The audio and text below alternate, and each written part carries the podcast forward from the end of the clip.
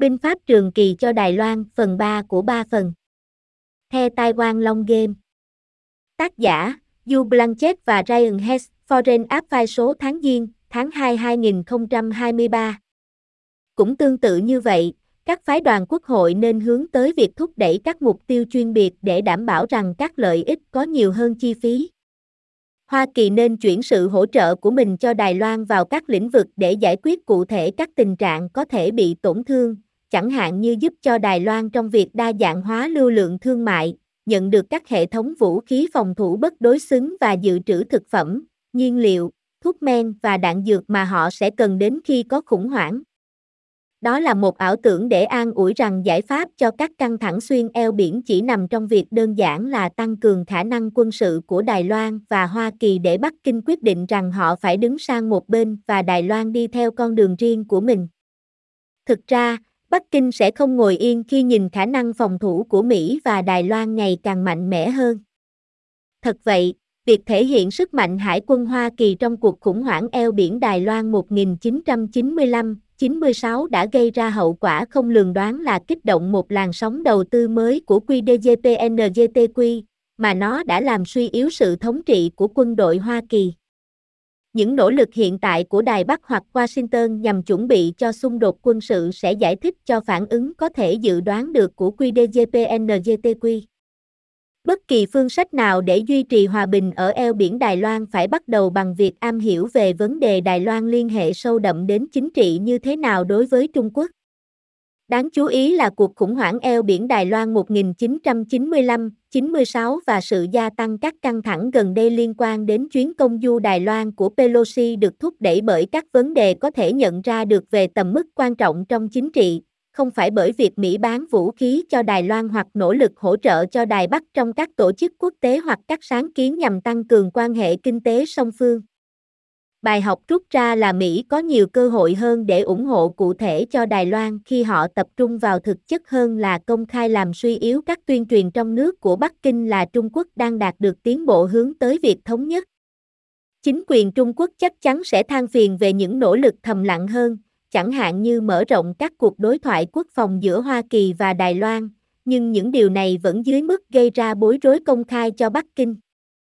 Theo đó, các hành động của Mỹ nên vừa ủng hộ cho Đài Loan một cách có ý nghĩa và vừa tạo cho ông tập một phạm vi ở trong nước để tuyên bố rằng cuối cùng con đường thống nhất vẫn còn rộng mở. Các ví dụ về những nỗ lực như vậy bao gồm đào sâu phối hợp giữa Hoa Kỳ và Đài Loan về khả năng phục hồi chuỗi cung ứng, đa dạng hóa thương mại của Đài Loan thông qua đàm phán thỏa thuận thương mại song phương, tăng cường phối hợp y tế công cộng, cung cấp nhiều vũ khí phòng thủ bất đối xứng hơn cho Đài Loan và tập hợp các nguồn lực để tăng tốc đổi mới các công nghệ mới nổi như điện toán lượng tử và ứng dụng trí tuệ nhân tạo. Tất cả những nỗ lực như vậy sẽ tăng cường năng lực của Đài Loan trong việc cung cấp y tế, sự an toàn và thịnh vượng của người dân mà không công khai thách thức tuyên truyền của Bắc Kinh về sự thống nhất cuối cùng.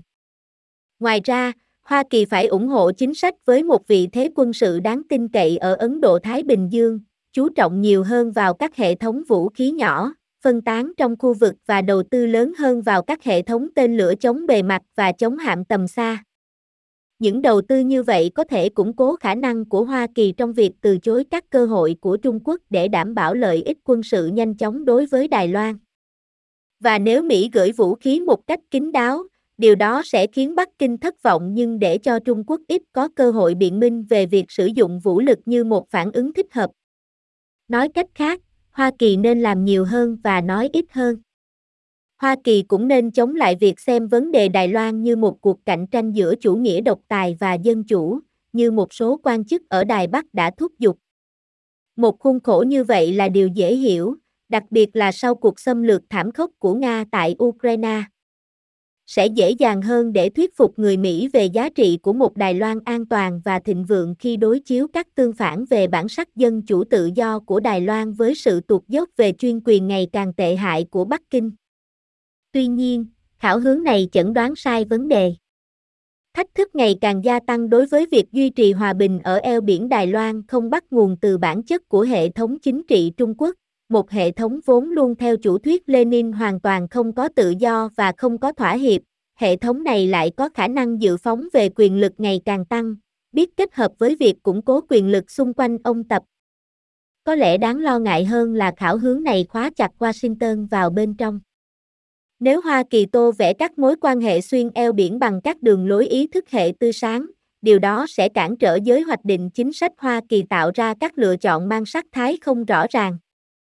Như Thomas Sterling, nhà lý thuyết về trò chơi người Mỹ, đã chứng minh, việc ngăn chặn kẻ thù đòi hỏi sự pha trộn giữa các mối đe dọa đáng tin cậy và sự đảm bảo đáng tin cậy.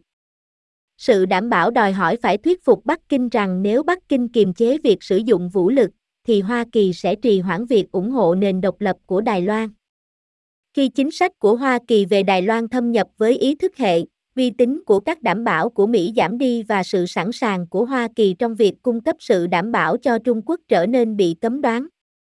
Xem xét các mối quan tâm của Bắc Kinh có thể không phù hợp với tinh thần theo thời đại của phe diều hâu ở Washington, nhưng kiểu đồng cảm về chiến lược này là bắt buộc để dự đoán về cách tính toán và quyết định của đối thủ. Đóng khung các căng thẳng như là một cuộc đấu tranh ý thức hệ cũng có nguy cơ đẩy Trung Quốc vào chân tường, bởi vì tình trạng này nuôi dưỡng những lo âu của Bắc Kinh là Hoa Kỳ sẽ chống đối thương trực bất kỳ loại giải pháp nào cho vấn đề Đài Loan. Điều này có thể khiến cho Bắc Kinh kết luận rằng lựa chọn duy nhất của họ là khai thác sức mạnh quân sự để vượt qua sự chống đối của Hoa Kỳ và buộc Đài Loan phải khuất phục, ngay cả với một cái giá quá cao về kinh tế và chính trị. Bất kỳ nhà lãnh đạo Trung Quốc nào cũng sẽ coi việc Đài Loan thoát khỏi sự chiếm lấy của Trung Quốc là một mất mát sống còn. Bình luận của Biden vào tháng 9 năm 2022 là Hoa Kỳ sẽ đứng ra bảo vệ Đài Loan nếu Trung Quốc tiến hành một cuộc tấn công chưa từng có, đã một lần nữa làm gây gắt thêm cuộc tranh luận về việc liệu chính sách của Hoa Kỳ có đang chuyển sang việc trình bày rõ ràng hơn về thời điểm và cách thức mà Hoa Kỳ sẽ can thiệp nhân danh cho Đài Loan không. Tuy nhiên, cuộc tranh luận về sự minh bạch trong chiến lược là một sự phân tâm. Một mặt, quân đội Trung Quốc vốn dĩ đã cho rằng Hoa Kỳ sẽ can thiệp nếu Trung Quốc tiến hành một cuộc xâm lược toàn diện, vì vậy từ quan điểm của Bắc Kinh, sự tham gia của Hoa Kỳ đã được đưa vào các kế hoạch quân sự. Hơn nữa, trong trường hợp không có hiệp ước phòng thủ hỗ tương giữa Hoa Kỳ và Đài Loan, vốn không được đặt ra, nên không có yêu cầu ràng buộc nào đối với Washington để can thiệp, ngay cả khi một tổng thống đã đề xuất rằng nên làm như vậy. Hơn nữa, một cuộc xâm lược hoàn toàn và vô cớ của QDJPNJTQ là kịch bản ít có khả năng xảy ra nhất mà Hoa Kỳ sẽ gặp phải, và do đó, cách mà Hoa Kỳ phản ứng với sự xâm lược của Bắc Kinh chắc chắn sẽ phụ thuộc vào các hoàn cảnh cụ thể của một cuộc tấn công của Trung Quốc. Theo nghĩa này, chính ý tưởng sự rõ ràng trong chiến lược là rõ ràng là một huyền thoại làm sinh động lại một cuộc tranh luận đã kéo dài hàng thập niên qua về sự rõ ràng trong chiến lược là quan trọng hơn việc tập trung vào cách mà chính sách một Trung Quốc của Hoa Kỳ nên được điều chỉnh để đáp ứng những thách thức mới và cấp bách do một Trung Quốc hùng mạnh và hung hăng hơn gây ra. Chỉ đơn giản xác định rằng chính sách của Hoa Kỳ đã không thay đổi, như khi Nhà Trắng đã hành động theo sau các nhận xét của Biden, nó trở nên trống rỗng đối với Bắc Kinh và bất kỳ nhà quan sát trung thực nào về chính sách của Hoa Kỳ trong 6 năm qua. Hành động quân bình Thay vì duy trì việc hư cấu về sự bất biến, Hoa Kỳ nên nói sự thật, các quyết định của họ được dựa trên quyết tâm giữ hòa bình cho eo biển Đài Loan, và nếu Bắc Kinh gia tăng áp lực đối với Đài Bắc, Washington sẽ điều chỉnh lập trường của mình cho phù hợp và Hoa Kỳ nên cam kết rằng sẽ làm điều tương tự nếu Đài Loan theo đuổi các biện pháp biểu tượng làm suy yếu các tình trạng xuyên eo biển. Khảo hướng như vậy sẽ nhận ra rằng hiện trạng ở eo biển Đài Loan là năng động, không cố định. Nó sẽ công nhận quyền tự do quyết định của Bắc Kinh trong việc duy trì hoặc phá hoại hòa bình. Washington nên xác minh là nếu Bắc Kinh hoặc Đài Bắc làm đảo lộn sự ổn định ở eo biển, họ sẽ tìm cách thiết lập lại tình cân bằng. Nhưng để có phương cách vận hành hiệu quả như vậy, các hành động và ý định của Hoa Kỳ phải rõ ràng, và cam kết của họ đối với tình trạng cân bằng này phải được đáng tin cậy. Hoa Kỳ cần kiên quyết và nhất quán trong việc tuyên bố rằng Hoa Kỳ sẽ chấp nhận bất kỳ giải pháp nào đối với các căng thẳng xuyên eo biển đang đạt được một cách hòa bình và phù hợp với quan điểm của người dân Đài Loan. Nếu ông Tập muốn tìm một con đường hòa bình để thống nhất, điều mà ông và các nhà lãnh đạo Trung Quốc khác vẫn nhấn mạnh là chọn lựa ưu tiên của họ, thì ông phải trình bày phương án này cho công chúng Đài Loan. Sự thật là việc hòa giải như vậy có thể không đến trong nhiều thập niên, nếu có. Nhưng dù sao cũng đáng để theo đuổi một nền hòa bình mà nó cho phép Đài Loan phát triển và thịnh vượng trong một môi trường khu vực ổn định, ngay cả khi mục tiêu như vậy không có ý nghĩa chung quyết mà giới phân tích và hoạch định chính sách Mỹ mong đợi. Sau nửa thập niên suy vi, mối quan hệ Mỹ-Trung đứng trước bờ vực khủng hoảng. Xung đột song phương đã chuyển từ thương mại sang công nghệ và hiện nay, đến mối đe dọa đối đầu quân sự trực tiếp. Điều chắc chắn là các mối đe dọa của Bắc Kinh đối với Đài Loan là nguyên nhân chính của các mối căng thẳng qua eo biển. Nhưng thực tế thẳng thừng này chỉ nhằm làm nổi bật tầm quan trọng của việc Hoa Kỳ hành động với việc tiên đoán, quyết tâm và khéo léo. Một cuộc đối đầu trực tiếp giữa Hoa Kỳ và Trung Quốc sẽ tàn phá cho nhiều thế hệ. Thành công sẽ được đo lường hàng ngày mà người dân Đài Loan tiếp tục sống trong sự an toàn và thịnh vượng và được hưởng quyền tự chủ chính trị. Các mục tiêu cơ bản trong các nỗ lực của Mỹ phải là giữ gìn hòa bình và ổn định, củng cố niềm tin của Đài Loan vào tương lai và chứng minh một cách đáng tin cậy với Bắc Kinh rằng bây giờ không phải là lúc để bắt buộc một cuộc đối đầu đầy bạo lực. Để đạt được những mục tiêu này đòi hỏi phải kéo dài thời gian, không đưa lên hàng đầu một thách thức khó giải quyết. Nghệ thuật lãnh đạo nhà nước khôn ngoan, hơn cả sức mạnh quân sự, đem lại con đường tốt nhất dẫn đến hòa bình và ổn định ở eo biển Đài Loan.